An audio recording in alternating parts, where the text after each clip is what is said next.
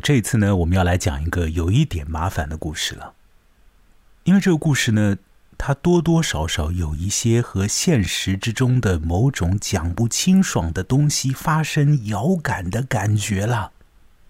现实里面的蛮危险的，嗯，隐在暗处的一种似有若无的，或者说它很可能就有的那种，呃，具有恐怖意味的东西。这个小说会和那种东西，我总觉得有点牵缠的那个关系。但是呢，我现在必须得啊说一下啊，我要做一个安全提醒，那就是呢，我们接下来所聊的内容，呃，都是关于一篇虚构的小说的。接下来呢，我们尽我们所能，不去讲到什么现实。呃，这个安全提醒做的怎么样啊，可可肚子小姐啊？嗯，求求生欲很强。好了好了，这一次我是邀请网友可可肚子小姐啊，就是和我连线的作陪一块来聊这个怪诞的和现实社会里面的东西又总有一点连接感的故事，危险的故事，惊悚的故事，有留白感的故事，会讲到宗教的故事，会讲到中国的故事，明明白白讲到中国的故事。这故事名字叫做《心脏》，就是那个在你我的胸口跳着的心脏。故事当中有一个主题：器官移植。这篇《心脏》呢，是由得到了诺贝尔文学奖的波兰女作家奥尔加·托卡尔丘克所写出来的。这个女人，她在二零一九年的时候啊。呃，得到了，呃，当年就是说迟来的一个诺贝尔文学奖啊，因为一八年的文学奖是放在一九年颁的了。我们今天聊的这篇《心脏》呢，它就是出自于在二零一八年的时候，这位女作家所出的一本短篇小说集，名称就叫《怪诞故事集》。诺贝尔文学奖对这位女作者呢有一个这样的授奖词，呃，一个。很简单的评语吧，说是他在叙述想象上充满百科全书般的热情，代表着一种跨越边界的生活方式。所谓在叙述想象上充满百科全书般的热情呢，那蛮有可能在等一下我们要具体聊的那个故事当中呢，大家还呃见不出个所以然来，因为那个故事呢总体上偏短。所以，呃，涉及到这个百科全书般的热情啊，就就囊括不下来。但是呢，看看他的长篇小说，像是这个白天的房子、夜晚的房子啊、太古时间和其他时间啊等等的，确实你会感觉到这个作者他有种天马行空的想象力啊，而且呢，又会把很多种的像是神话传说啦，呃，很隐在内心深处的那种活动了哈，都可以把它给勾连起来，呈现在他的书里头。反正我们等一下要讲的故事当中，百科全书般的热情，大家也许感觉不到，但后面那个代表着一种跨越边界的生活方式，这个呢，我们等一下就可以好好的来感觉一下。这个所谓的生活方式呢，大家不要和现在一些呃卖东西的人所讲的那种生活方式就搞在一块儿啊。A form of life，一种。生存在这个世界上的某种形态，那种形态是跨越了边界的存在。好，讲到这里，其实很自然的就会和这所谓的器官移植沾上边了。如果说你的胸口现在跳动的那颗心脏，在前段时间它不是你的，你自己的那颗心已经被挖出来，放在火里。呼噜呼噜烧成灰了。你不知道你现在胸口跳的那颗心脏是谁的。好，你带着这颗心脏活，这里头是否有一种所谓的那个跨越了边界感的东西呢？那里头的一种生活的样式会是怎么样的呢？那颗不知从哪里来的，但一定有一个来处的那颗心脏，它会如何驱动？现在包裹着他的肉身，和那个肉身所可能会有的意识呢？我再次来说，今天要聊的故事，或许是比较惊悚的故事，但是呢，如果你单单是去看虚构的小说的文本呢，你大概也不一定能够呃品错出来什么，呃，就是嚼出来什么那个太吓人的那个感觉。无非就是不知从哪儿来的一个器官在你身上就影响了这个器官的受体了，大概也就是这样。他也没有威胁这个器官的接受者，只不过好像对那个接受者提出了某种要求一样，驱动他去做了一些事情，说出来了一些怪话一样，仅此而已了。或者说改变了一些他的意识，但也好像很有限了。但是呢？你一旦和现实里面的一种状况啊发生遥感的话，那这个故事的惊悚度就就呼噜呼噜往上往上了。那么我前面那个求生欲很强的说法也已经说过了。我们基本上还是聊虚构故事，现实的情况呢，呃，就大家呢已经活在了现在的这个现实里了。你要去。找到一些可能的说法，你要去得到一些信息，我想你可能很容易可以获得那些可怕的东西，可以知晓一些。我们要聊的，现在要聊的是小说，把这个故事复述一下。我们在菲利普·格拉斯的音乐之中进入这个故事。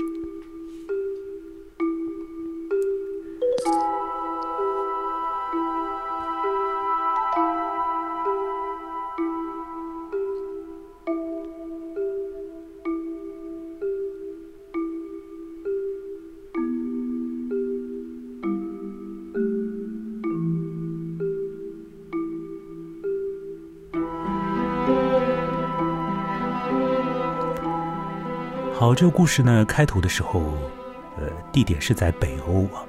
那么到了这个故事进行了没有多久啊，这个场景就会转移到中国的。在北欧呢，有一男一女两个人，我们称他为为那个 M 夫妇啊，M 夫妇。那么他们呢，通常而言呢，会在呃冬天的时候就离开欧洲，会去东南亚地带去度假。因为冬天在北欧那儿啊，这个天气情况实在是，呃，不太适合于，呃，他们停留。那么，呃，东南亚的这个生活成本呢，又是比较的低的。这个 M 夫妇是做什么的呢？太太是一个做洗剪吹和染发的啊。那他有一间发廊。那么先生呢，原本身。是做汽车修理厂啊这个这样的一个事业的。后来呢，因为体力不支，所以这个事业呢就早早的就收场了。那么基本上钱也已经存到了了啊。呃，为什么会体力会不好呢？这 M 先生啊，长得很肥。那么他的这颗心脏呢，呃。就不太配合他的身体，或者配合不了，因为他太胖了。因此呢，这个早早的这种体力活他也干不下去。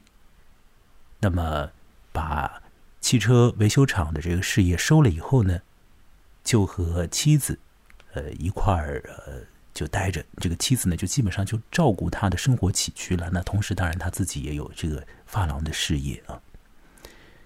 M 先生为了要去。调理他的身体，那当然会去听各式各样的说法，怎么样才能把这个身体弄弄好？那么这个医疗方面的建议啦，这个替代医疗方面的这个主意啦，都有很多各式各样的讲法了。但是呢，大概归根结底呢，这个妻子在旁边照顾他的生活，呃，才是 M 先生得以带着胖胖的身体以及衰弱的心脏一直活下来的一个。最为重要的支柱。长年以来，M 夫妇呢都是一到十一月份就离开欧洲去东南亚了。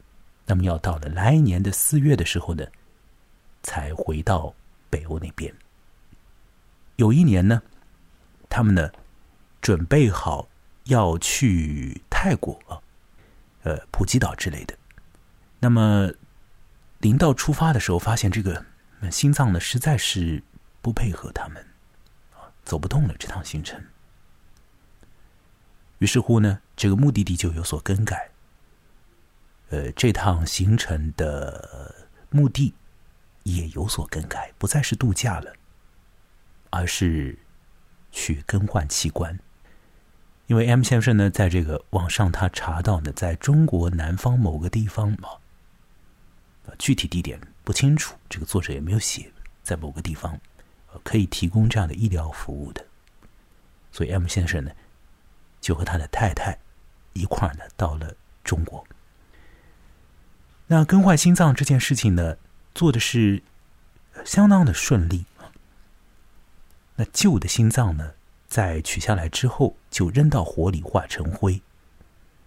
M 先生呢，有一点好奇，新的心脏，它的原来的主人是个什么样的人呢？啊，总是有点好奇的。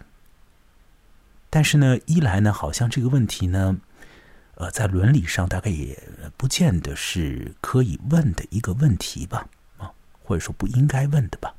另外呢，这更换器官毕竟是大动干戈的一件事情呢，所以 M 先生呢体力虚弱，那么呃他也顾不上去问了。于是这样，这颗心换好，那么基本的疗养做好之后呢，这对夫妇呢就。又回到了啊，他们的老家。带着新的心脏的 M 先生呢，会发现啊，呃，有一些过去所没有的感觉呢，在他的心里面出现了，或者说呢，他看待周遭事物的眼光，呃，某些的知觉好像有点不同了。在换心脏之前，M 先生呢。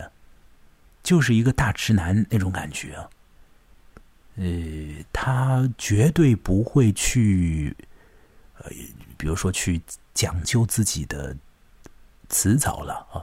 平时讲话的时候不太注意这个修辞的，那么对于颜色啊之类的东西呢，也根本就是不上心的，无所谓的。但是呢，换了心之后呢，好像有一点不同了。那我来念念看啊。大家听听看，这 M 先生带着这个新的心脏回回到他的家乡之后，他首先的一个呃，这个心脏在他身上面的那个表现。M 戴上白色的口罩，正在愈合的伤口像崭新的幸福生活的草图，像微微突出的浮雕，暂时停在身体做成的纸上。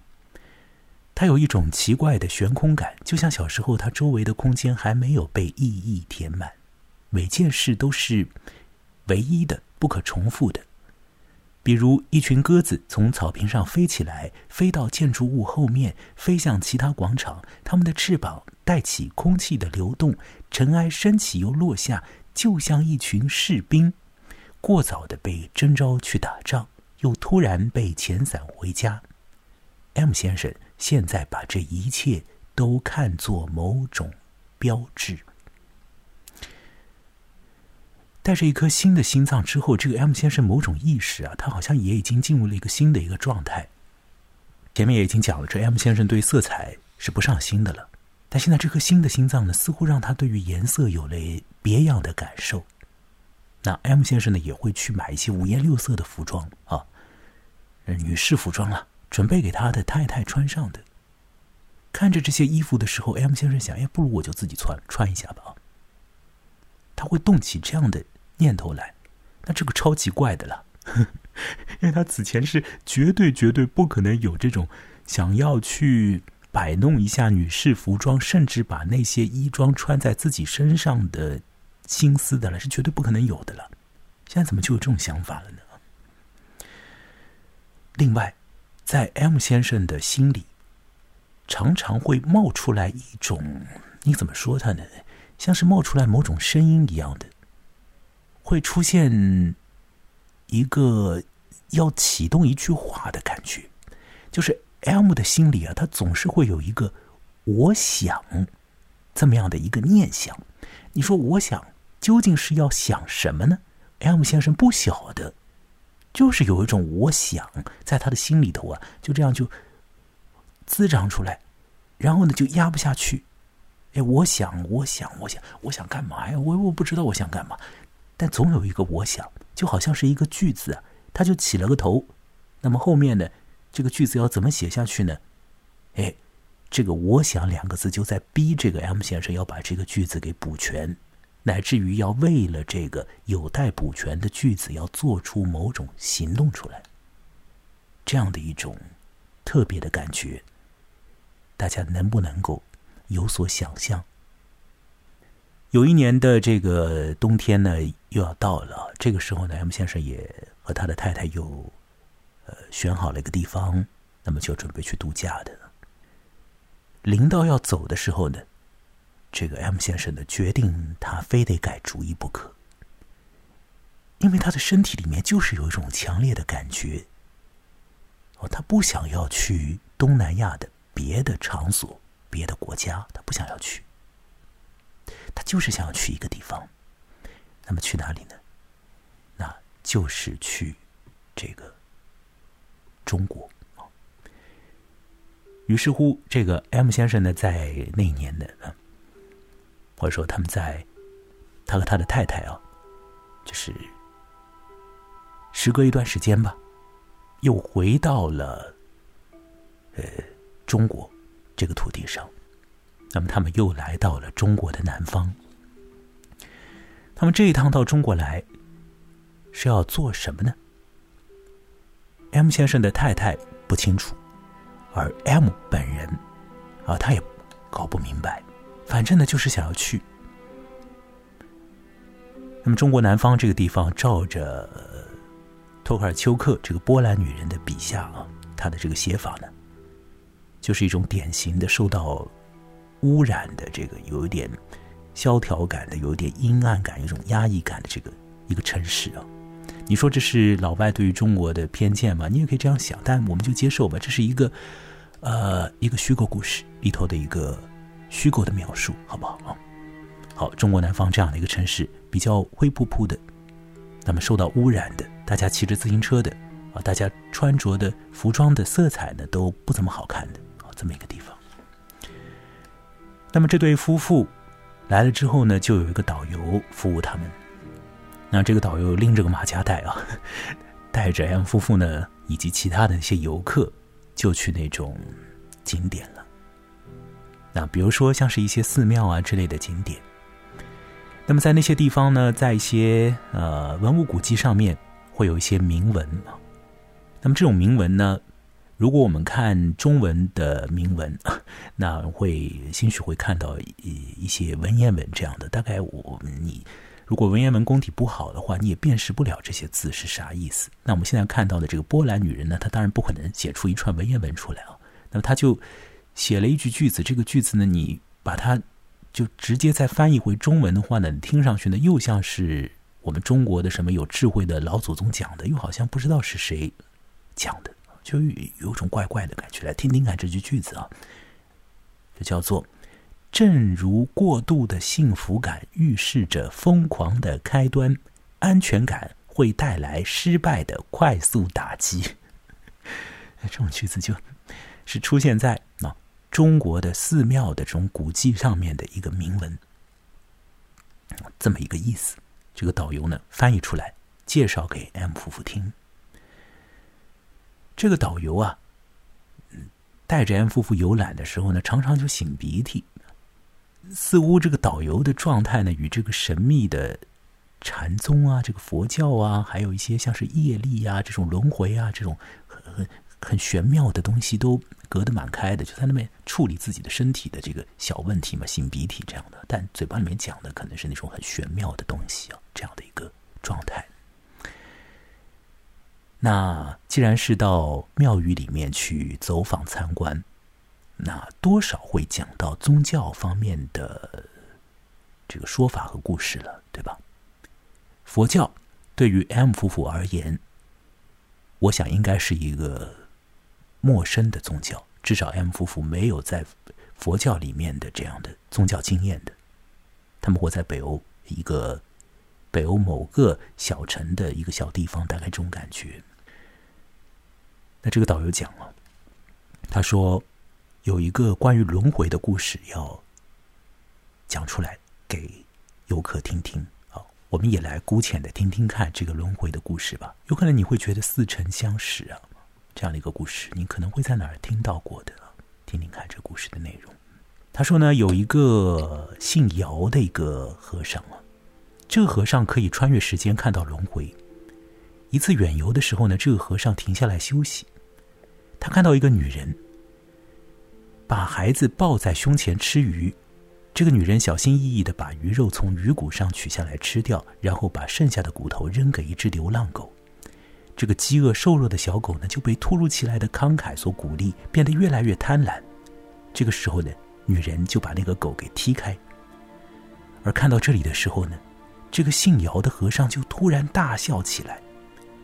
同行的徒弟呢就惊讶的看着这个师傅啊，为什么笑啊？这有什么好笑的呢？而这个师傅讲说呃，你们见过谁一边吃父亲的身体，一边踢自己的妈妈，啃父亲的骨头？同时，给死敌喂奶，轮回就是这样的，可悲又残酷。好，这个导游讲的这种故事啊，无非就是这样。我们听下来呢，会觉得说这个故事你一定在哪里啊？大圆魔的故事你肯定是听到过的了，呃，好像有点笨笨的这个故事。那我们在了解完整个小说之后，你再想想这样的这个涉及到轮回、涉及到业力的东西啊，有可能会有些其他的感觉。好，我们继续往下看吧。这故事，那这个导游啊，他所做的工作呢，就是这样啊，带着 M 夫妇和其他游客去看一些所谓的景点。M，他在导游做完一天的服务之后，他突然之间向这个导游讲了一句很奇怪的话。或者说提出了一个很奇怪的要求，至少对于那个导游来讲是超级怪的。哦，没有什么老外，呃，千里迢迢过来，居然会提出这种样子的要求来的，是没有的。所以这个要求呢，有点吓到这个导游了，让这个导游不知所措。所以这个导游呢，在听闻这个要求之后，他也就嗯嗯，就消失掉了，他不要陪这个 M 夫妇了。那 M 先生是讲出了一个什么样子的这个要求呢？也许 M 先生本人他都不理解他自己所讲的这个话到底为什么就讲出来了，因为呢，那句话很有可能是那颗心，那颗心的心脏去催使这个 M 先生讲出来的。科克肚子，你现在还在对吧？啊，在。你能告诉大家一下啊？就是 M 先生当时和那个导游提了什么样的一个说法，以至于让那个导游惊慌失措就走开了。哦，他具体怎么说的，我我得倒回去看一下。但是他就是想去找那个心脏吧，是吧？看。哎呀，可可肚子，你没有看到关键了。那他提的是说，啊，他向那个导游问起监狱在哪里。哦，对对对。啊，这才是关键。当然，我们可以可以呃理解了，或者可以感受了，就是 M 先生之所以会改变行程呢，呃，重新来到中国这个国家，对吧？那一定是那颗心脏给予了他某种逼迫的力量，就使得他要回来。那么回来的话，一定要去有一个有一个要解决的问题了，对不对？那这个到底是什么样的一个问题？我们等一下往下看的话，会一点点会大概了解一些。那么现在在这个位置上，就是在这个 M 和他的老婆，跟这个导游一块在那种所谓的名胜古迹里面转悠了一下之后，那么有一点无所事事的状态。那突然之间，这个 M 心中就冒出了一个想法来，那么他的嘴巴就把这个想法说出来，讲给导游听。他这个想法是说。他要去看监狱，那么怎么可能有老外过来玩？啊，看看旅游景点，看完了之后呢，提出来说要去监狱参观的呢？这怎么可能出这种状况呢？对不对？好了，在这里的话呢，我们现在做一个很危险的事情啊，就是我再次做一个安全提醒啊，我们所讲的是虚构故事，但这个虚构故事里头呢，有可能和现实有一些遥感的东西，所以我们现在呢，以一个非常谨慎的啊 一个状态来略微的稍许的遥感一点点。克克肚子，你能不能够感觉一下，为什么他会提出来说要去监狱啊？那他心脏给他托梦了呗？他就是可能是来自哪个什么死刑犯的，而且可能是女孩子吧，因为她想穿女装。好了，你讲的已经非常明白了，所以我们对于现实的某种遥感就到这里，就是说有可能器官移植这件事情和死囚有连接，或者至少是和监狱有连接。那在这篇小说当中，作者是没有对此再做展开的，所以这个情况呢，就是说。绝对是点到为止。那反正这个导游已经吓跑了了，那 M 先生怎么办呢？他老婆和他一起啊，这两个人接下来要如何行动呢？他们确实不知道自己该怎么办，该去哪里啊，完全不晓得。所以在你完全不晓得你下一步要去哪里的时候，啊，你这时候要做的事情是什么呢？有的时候呢，你就是听听别人的建议；有的时候呢，你就是。问问自己的内心，对不对？你要问问自己的内心。M 先生问了自己的内心之后，或者说他的内心还没有等他问他，就已经发出了声响，就已经渐渐的使得 M 先生感觉到，他非得去一个地方不可，那就是一个啊。呃，在更偏僻一些的，或者说在很偏僻的一个一个地带啊，在那里呢有一个庙啊，这个 M 先生和他的老婆就一起启程，就带着迷迷糊糊的心思吧，就往一个方向走，那么就离开这城市的中心地带，那么再走到郊区，再继续往边上走啊，走到像是这种比较好的路啊。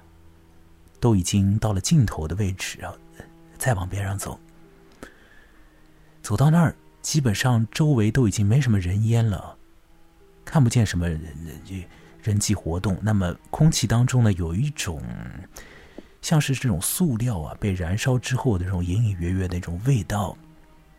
好，在那边呢就浮现出来了一个呃一个庙。那 M 先生和他老婆自然的就走到这个庙里去。这个庙里是一种如何的格局呢？那就是和多数的庙是相似的。那这个庙的内侧有一棵古树，哦，它的寿命，我想比绝大多数的人的寿命都要长好多。啊，一棵银杏树。那么庙里面有没有人呢？有的，有一个老一点的人，那还有一个很年轻的人嘛，大概看上去就十六岁都不到。年轻一些的人呢，他穿着军队的服装，就是一个小士兵了。年老一点的人，嗯，他不会讲英文的。年轻一点的人呢，那个呃少年呢，就叫他少年吧，他呢。会一点点英语，所以当看见两个老外跑进来，那这个少年士兵本身也有点激动了，就想要讲讲英语了，这样练练嘴，这种感觉，就很高兴去做翻译。那么正好，M 先生和他的老婆也需要这么一位呃这个翻译，那么就向这个年轻人问一些事情。那年轻人呢，一上来的时候呢，他还会想要做一些打趣啊。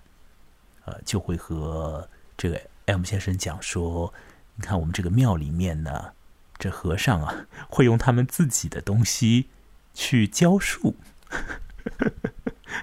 当然，我们可以，我们现在要想象一下，就这位年轻士兵，对吧？啊，他讲的话，啊，他讲出来的英文，一定是比较的简单，语法呢，大概有点错的，然后呢，有点蹩脚的这种啊，呃，甚至有点勉强的讲出来的英语。”那么什么叫做僧人和尚啊用自己的东西去教树呢？这什么意思啊？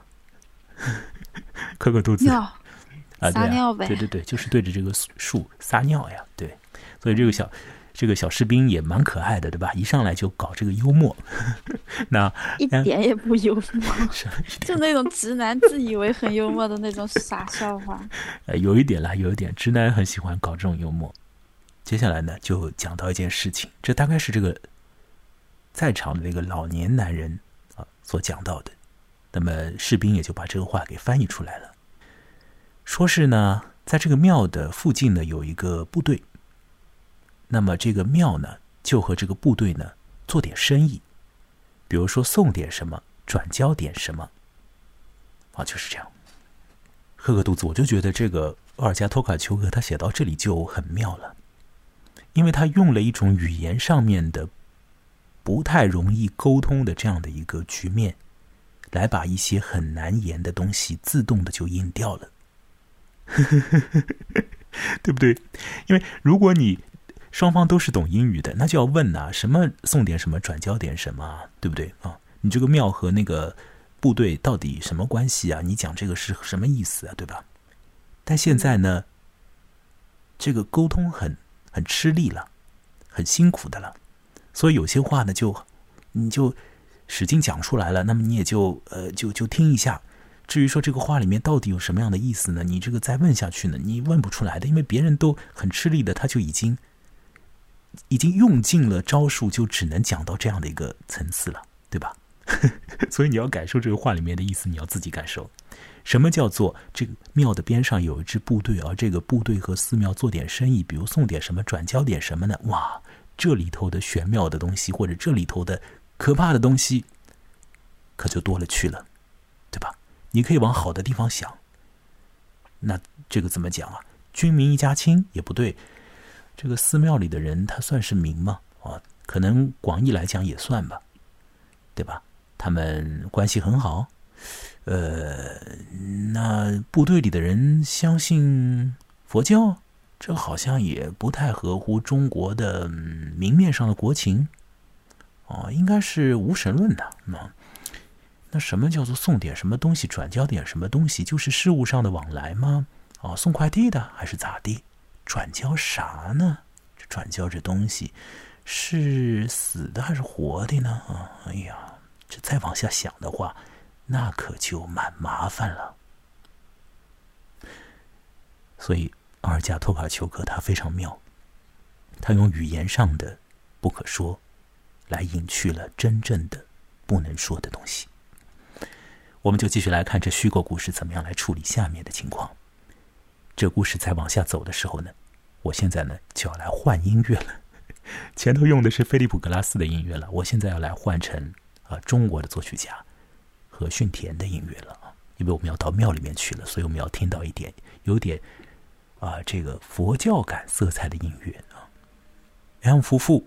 就跟随着年轻士兵游览参观这间呃这间有很多年头的庙，对吧？你想这个庙里头的那棵银杏树长得特别大，所以可见的这个庙呢，大概呃也比较有年头了。M 夫妇在庙里面所看到的东西，都是他在北欧生活期间看不到的。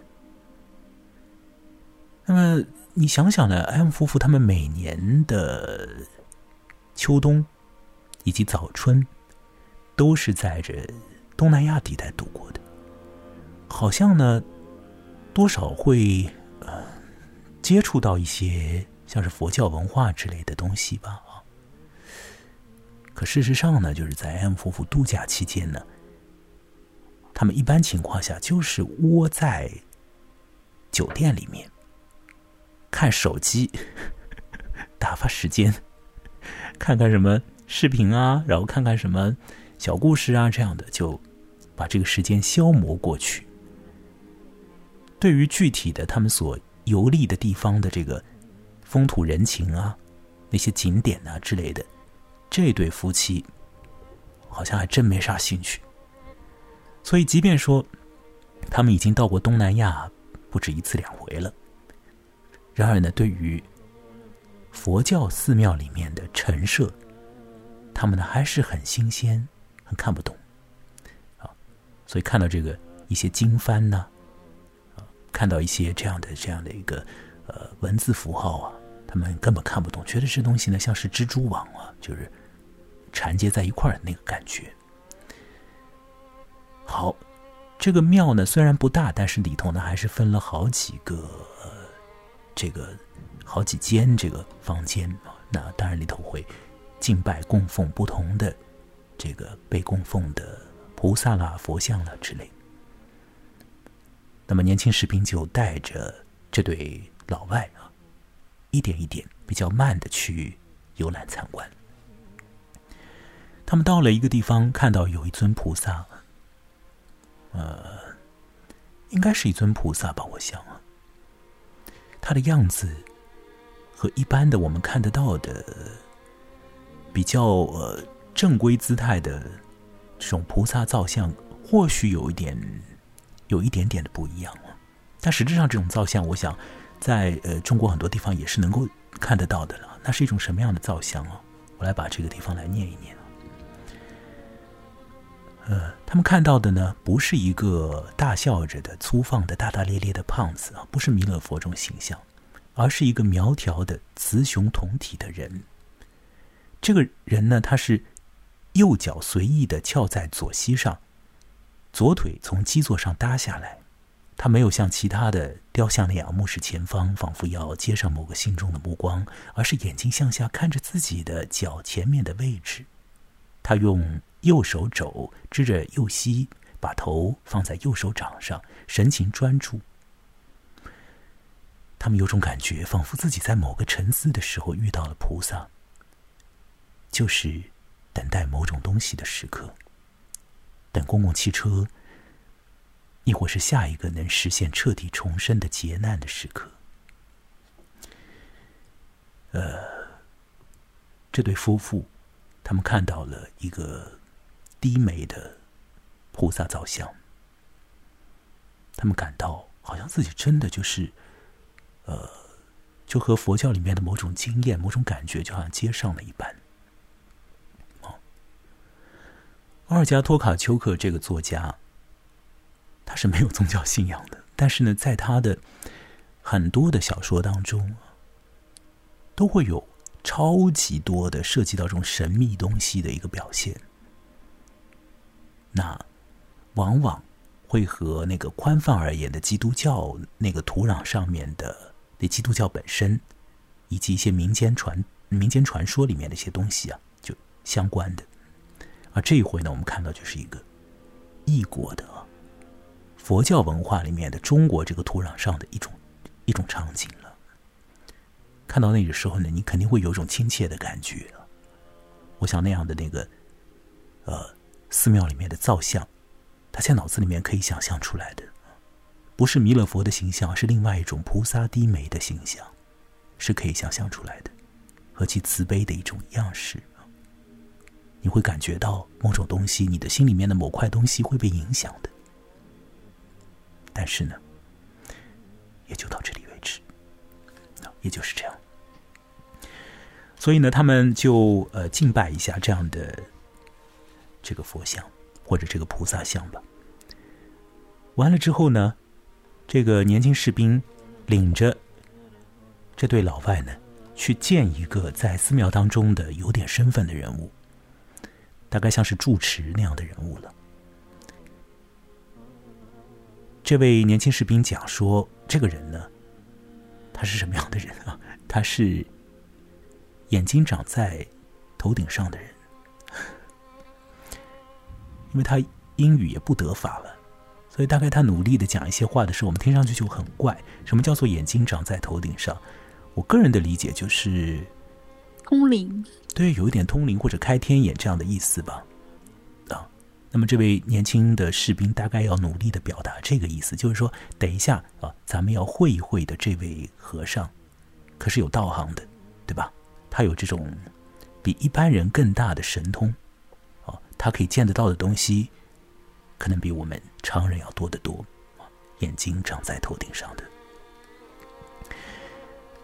那么这位和尚出来以后呢，就招待这对夫妇坐下来饮茶。啊，这个很符合寺院里面的状态啊，一起来喝茶。那年轻士兵也在边上，他必须得在边上，因为呢，如果他不在边上的话呢，这和尚和这对外国人就没有办法用言语来交流啊，那只能够以心传心了。那或许他们还没到那个境界，至少是 M 夫妇的他们本身的肉身和他们本身的意识还没有办法和外界以心传心，但他 M 的那颗心，哎，这个里面有奥妙了，这个心可能可以。所以，我们接下来继续来往下看所发生的情况是什么样的。好，这几个人坐下来饮茶之后呢？这位被讲成是有道行的、有通灵能力的，这佛教里面可以讲有通灵能力吧？就反正是有道行的一位和尚吧，就跟老外讲说：“那你们要问什么，你们就问吧，我已经准备好了。”大概是这样的意思。呃，这对外国人他们也一时半会儿想这是什么意思？什么叫问吧？问什么呀？啊，没什么好问的。就本来他们自己也有点木愣愣的，这样就。受到某种特别的驱动，跑到这个庙里来。现在让他们问问啥呀？啊，不知道问什么。但这个和尚讲说，真的可以问的。所以呢，这个 M 想了一下之后啊，哎，他就问出一个问题来。这个问题呢，超级怪的，或者说呢，有点蠢乎乎的。啊，是什么样的一个问题？这个科克肚子，你是是否还有所记忆啊？呃。等下，我稍微去看一下。哎呀，他问的是会，你你说，呃呃，他呃会不会死？为什么？嗯嗯嗯，会不会死？他先问的是这个问题，是不是很怪了？他说会，人就是说，就是他本人啊，会不会死了？怎么会有一个人问这样的问题啊？你难道是幼儿吗？你怎么会问你会不会死呢？你当然会死啊！你以为你是神吗？你肯定会死啊！你为什么要问你会不会死？磕个肚子，这是什么意思啊？好了，某种生命的形态，它可以跨越边界，对不对？什么叫我会不会死啊？这未必是那个 M 所问的问题，而是那颗心问的问题啊！我会不会死？这样是不是就可以理解了？磕个肚子。嗯嗯。如果这个问题是 M 问的。那非常愚蠢啊！M 又不是小朋友，怎么会问会不会死呢？这颗心在问会不会死，因为这颗心的本来的载体当然已经死了，或者当然他的那个肉身的绝大部分已经以另外一种方式在另外一个地方，乃至于是不在任何地方，而这颗心现在在 M 的胸口啊，我我会不会死啊？我会不会死啊？所以这个问题超级愚蠢的，但是在这个场景之下，好像又非常的神秘啊。那多卡尔丘克绝对没有讲那么多，他只是让这个人问我会不会死，然后呢，他又自己觉得这个问题超蠢的。他没问，他问的哦，他呃没问，他就是在心里想。好了，谢谢可可肚子的纠正啊，呃，对对对，这个地方他是想，他想。他真的想问这个问题，但是这个问题他自己都觉得超蠢的，所以没有问出口，对吧？这这样讲没有错，对不对？可可肚子。嗯。好，那这个对不起了。呃，那实质上他问的那个问题是什么？这回可可肚子来说一个正确的那个说法吧。他问那个泡泡茶的人是谁？哦，泡茶人是谁？就是问那个呃有道行的那个和尚了。所谓有道行和尚是谁？对不对？那么就大概就又重复了这样的一个意思了，就说他是眼睛长在头顶上，诸如此类的。好，接下来的一个问题是什么呢？还问了一个问题啊，下面下面这个问题比较重要，或者说比较有趣。是那个那个先生问的，他问这世界上为什么什么都缺，为什么做不到按需所得？是这个问题吗？对。那么先生继续问。这世界上为什么什么都缺？为什么做不到按需所得呢？那答案呢？是什么？克格杜斯讲一下。呃，答你是说就是这个这个问题的答案给的给的答案吗？对。哦哦，他那个，呃，他说每个人都让别人疼痛，每个存在都让其他的存在疼痛。嗯，好了，这就很玄乎了。可能是那个小战士翻翻译不到位。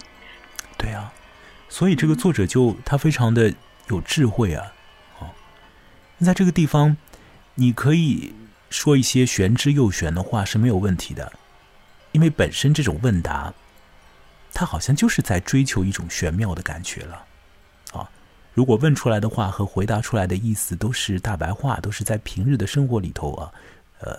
街谈巷议的话，这有什么好问的？有什么好答的呢？那非得拽一些特别的东西出来不可，那种感觉，对不对啊？这是第一个。第二个呢，这个小战士的介入，这个语言的这个转换，确实会把很多东西的调子、很多东西的内容变得含混和变得特别。那么，但是呢，我们不要管这个呃这个场景里面自带的玄妙感，或者这个翻译的介入的问题啊。我们只是单纯的看看这个话语啊，它被表示出来的意思好了。为什么这个世界上什么都缺？为什么做不到按需所得？那个回答是说，首先是疼，对啊，首先是一个字，就是疼。好，接下来补充说明嘛？补充说明这个疼，每个人都让别人疼痛，每个存在都让其他存在疼痛。啊，这是一个完整的答案。啊，首先是疼。对疼做一下解释。每个人都让别人疼，每个存在都让其他存在疼痛。所以这个世界上什么都缺，没有办法按需分配。因为我在讲这个故事，我说不定也让你疼了。你感觉到你胸口有点疼啊？有没有这个感觉？呃，你是问我还是问观众？问听众哪里来观众啊？我们又不是视频。啊啊，好的好的。好，饿肚子，你要在一点状态。我们正在这个玄妙的状态里面，你看，你又把它这个气氛给，不好意思，破坏了一点。破坏大师。对啊，好，也好了，也好了。好，呃，反正这个接下来这个气氛就呃更加怪一点了，就是我也有点难以把它表示清楚，因为接下来呢。这个关键的问题要被问出来了，对不对啊？接下来是一个关键的问题。那接下来这个问题呢，M 就继续来问啊。那他就问说：“嗯，请问呢，这个谁给我捐赠了心脏？”哇，这个问题总算被问出来了。而这个问题是谁要问呢？是 M 要问，还是那颗心脏要问呢？我个人的感觉是，他们都要问，他们都要问。反正 M 问了，谁给我捐赠了心脏呢？心脏，这个小战士就追问他不明白那个外国人在讲什么，什么心脏？M 就指自己的胸部，心脏，那个跳动的心脏。那个给我捐赠心脏的人可能是这里的人，是人们把他的心脏取了出来吗？我应该做些什么呢？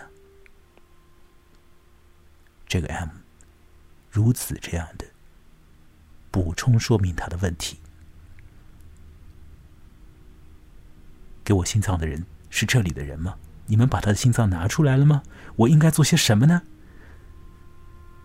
讲到这里，年轻的士兵坐立不宁，他好像意识到这个气氛不对头了。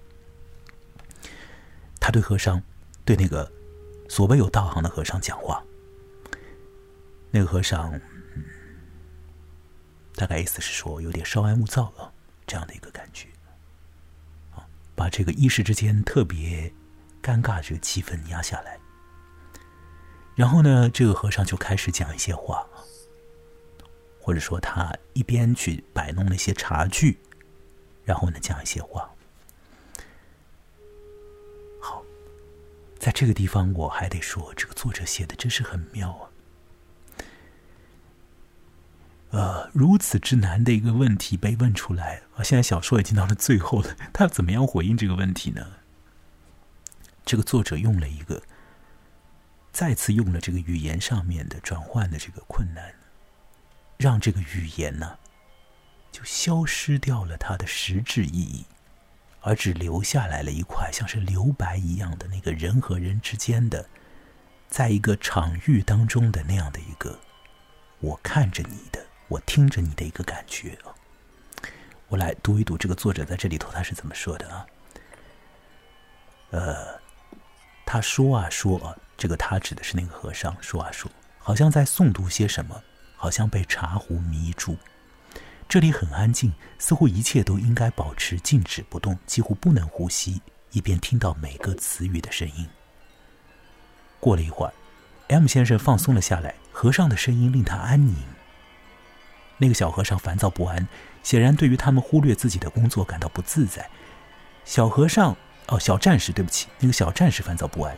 小战士甚至试着小心的要去打断那个和尚。但是呢，和尚挥挥手阻止了他，就像是在驱赶讨厌的苍蝇。也许他认为中文的旋律会激发旅行者从未使用过的大脑中的新的连接，会激发一些冲动，从而使得翻译变得无关紧要。既然我们都有佛性。好这个我觉得写的很好的地方就是这样。这和尚到底在讲什么？啊，天晓得，没有任何人晓得了。他在讲。那么，M 是听不懂的，他能够感觉到的就是一个中文呢，有可能也是方言了，在这个空气里面流转，啊，完了之后呢？他在，他也在这个气场里面，就在那里，好像被定住了，被被好像勾魂摄魄了一样啊。和尚到底讲了什么？小战士也不翻译了啊，和尚也让他不要翻译了。和尚就自己就自顾自的讲下去，讲很多。到底讲什么？难道他真的就是在念经吗？他到底在讲什么？他在讲什么呢？M 是不可能听懂，他也不要听懂了。但是，但是 M 也不再追问了，为何？因为，因为，或许那颗心听懂了，那颗心从中国出来的，会知道那个和尚在讲什么。也许也会知道那个和尚试图让那颗心不要继续再讲什么。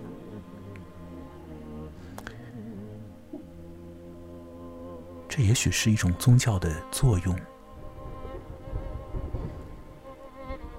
也许是一种安慰，也许也是一种很坏的力量，迫使一些现实里面的值得去深究的东西，就似乎到此为止，不再继续被刨根究底的问下去，因为也许问不出什么名堂来，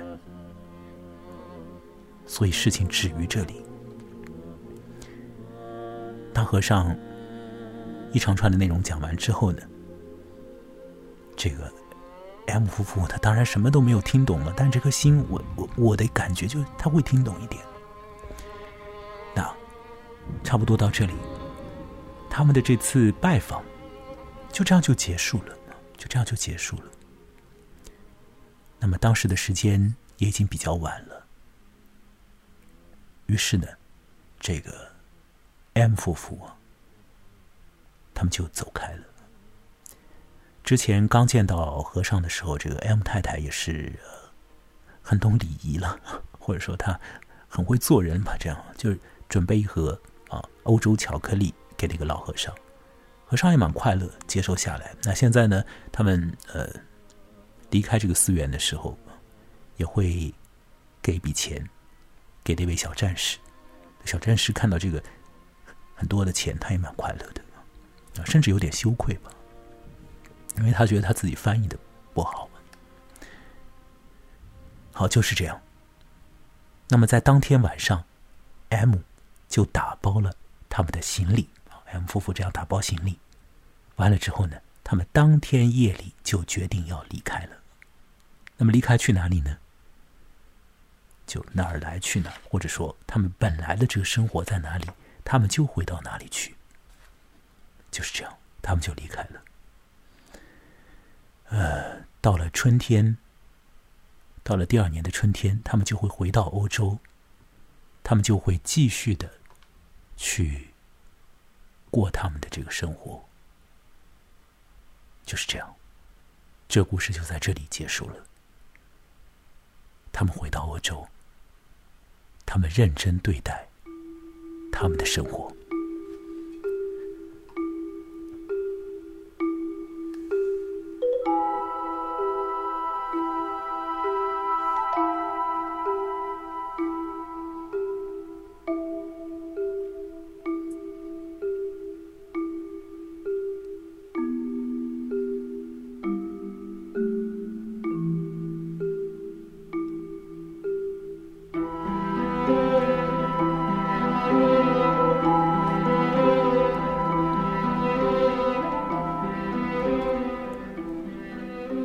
我已经把波兰女作家、获得诺贝尔文学奖的奥尔加·托卡丘克在二零一八年的时候所出的用波兰文所写的短篇小说集《怪诞故事集》当中的故事《心脏》说了。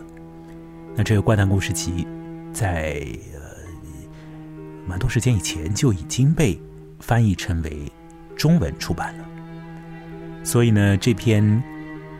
可能和现实连接起来的话，或者遥感起来的话，会带来一些惊悚效应的故事。呃，它确实已经通过了审查，然后呢，那在这边的这个书架上就早早的就在那儿了。所以我们聊它，总体上也是应该是呃是安全的。即便说这个故事当中的核心话题。像是器官移植这些的，如果再和监狱、再和寺庙的活动连接起来，再和部队连接起来，总归好像会形成一个嗯，有一点怪怪的这样的一个这样的一个联想，有点危险的这样的一个联想。整个故事当中涉及到接受新的器官以后，你的意识的改变，那这个就比较的。呃，呃，比较老套吧，可能大家都会这样讲。但是呢，这个作者写的比较有趣的呢是，那种意识的改变很细微。比如说，他看到鸽子飞起来，感觉到像是某种某种战斗机这样的降落或者起飞。然后他想要穿女士的服装，他的心里面滋生出来新的句子，这个句子以“我想”作为开端，逼迫他把这个句子填充完善。这也是有一点有趣的，而更加有趣的地方，就是来到了中国之后，到了那个偏乡僻壤的寺庙之后的情况。在那里，有言语交流里面的大量的不可译的部分，以及这些不可译的部分所带来的那种理解上面的，呃，不在场。就是有些东西你可以不去理解它，你甚至于可以，仿佛真的在以心传心。即便说那些传导过来、那些讲出来、听进去的东西，可能是蛮可怕的东西。这个小说在后面的部分里面，也是很明白的，牵扯到了这个宗教对于这个世界、对于现实人心的影响。这个就很难讲，宗教到底是好是坏，它到底在发生什么样的作用和效力？在这故事当中，在现实层面上。宗教在和那个军队合作，那是肯定的，啊，或者说那个寺庙在和军队合作，那是一定的。那么合作做的是什么样的事情呢？是因为军队做了很多事情之后，心里面很过意不去，士兵无法担待，所以要跑到宗教当中，宗教这个场景当中，要请和尚为他们做一些什么样的事吗？还是如何？还是这个和尚以及这个寺院，乃至于整体的宗教？好像在打掩护，来掩护背后那些可能有点问题的事情，到底是什么样的一个关系？宗教可以抚慰人心，这是肯定的，否则要宗教干什么呢？它绝对可以慰藉人，尤其是在人陷入到了很大的困难里面去的时候，这是肯定的。甚至于有的时候，它也可以提供出来一些超然的救赎力量。我相信有超越界。我本人是相信的。但有的时候，比如说像是在佛教的这样的一个状态里啊，我对佛教也知之有限。但是呢，总归是，假如说你达到了那样一个，啊，就佛教当中所诉求的某种、某种啊，真至于呃这个，一个一个很很很高的一个位置之后啊，你有了这个佛教里头的独特的那种通达的感觉之后，是不是做好事和做坏事？是一样的，我觉得这个有点可怕。哦，那我不懂佛教很多，我只是皮毛而已了，知道一点点，可能和各位都差不了多少。如果在佛教里头的人有这种宗教经验的人，可能自己有些心里头已经有一些声音在发出来了，我可以知道，我可以感觉到一定是这样，但是我只是把这个话撂下来，就是说，如果说。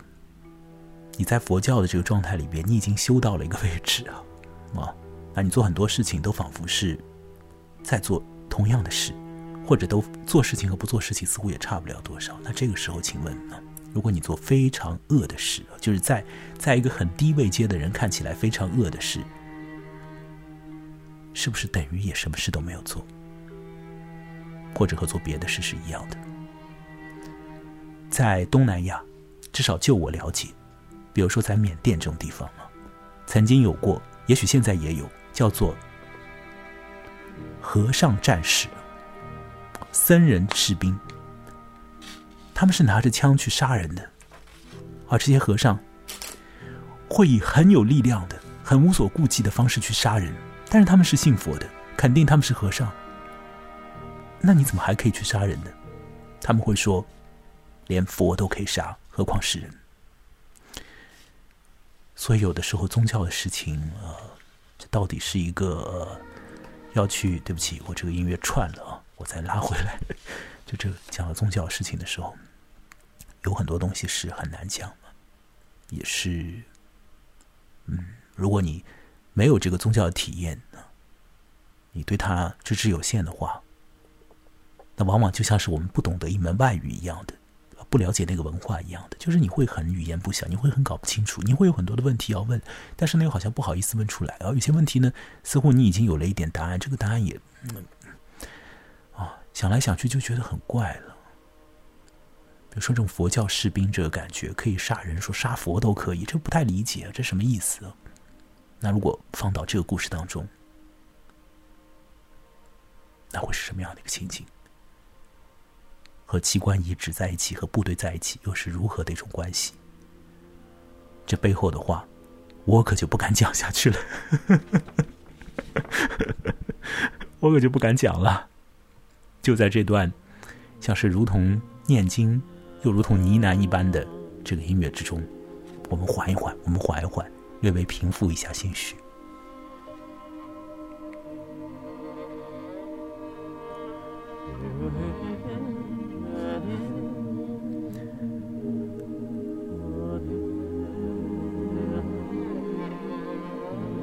好了，可可肚子，你状态现在还好吧？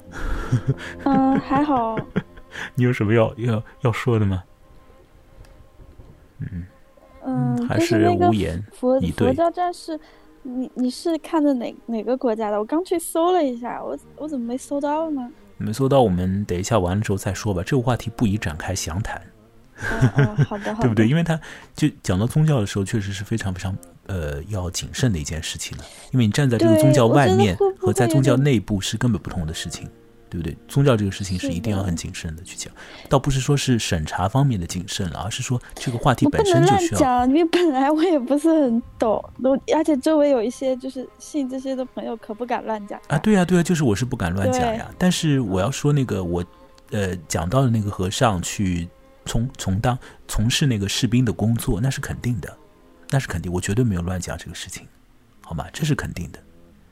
啊，他们确实是，呃，身兼两个身份，就是既是和尚又是士兵，他是可以同时兼有这两种身份，啊，这是肯定的。嗯，我我还以为他们那个只是帮忙，比方说死刑犯，帮忙帮他们超度一下呢？我们在这个，所以我就说你不要不要把很多东西都串起来嘛。就是我现在指的是在东南亚某些国家里面，他们有和和尚去同时当战士的这样的一个双重身份。至于说在这个故事里面，这个和尚和呃部队的关系究竟为何？是超度的关系呢，还是去部队里头一同来共事的关系？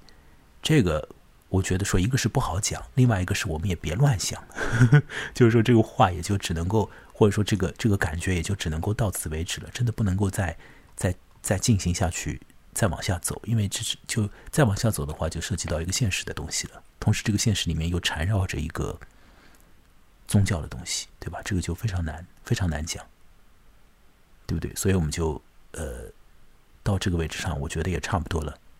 好，克克肚子还有什么要讲的吗？我觉得今天找你来讲这篇是不是不是太合理啊？就是找你来讲的话，因为为什么？就是好像应该找你来讲更可爱的一点的故事啊，没关系，我我都可以，我不介意。更加那个嗯。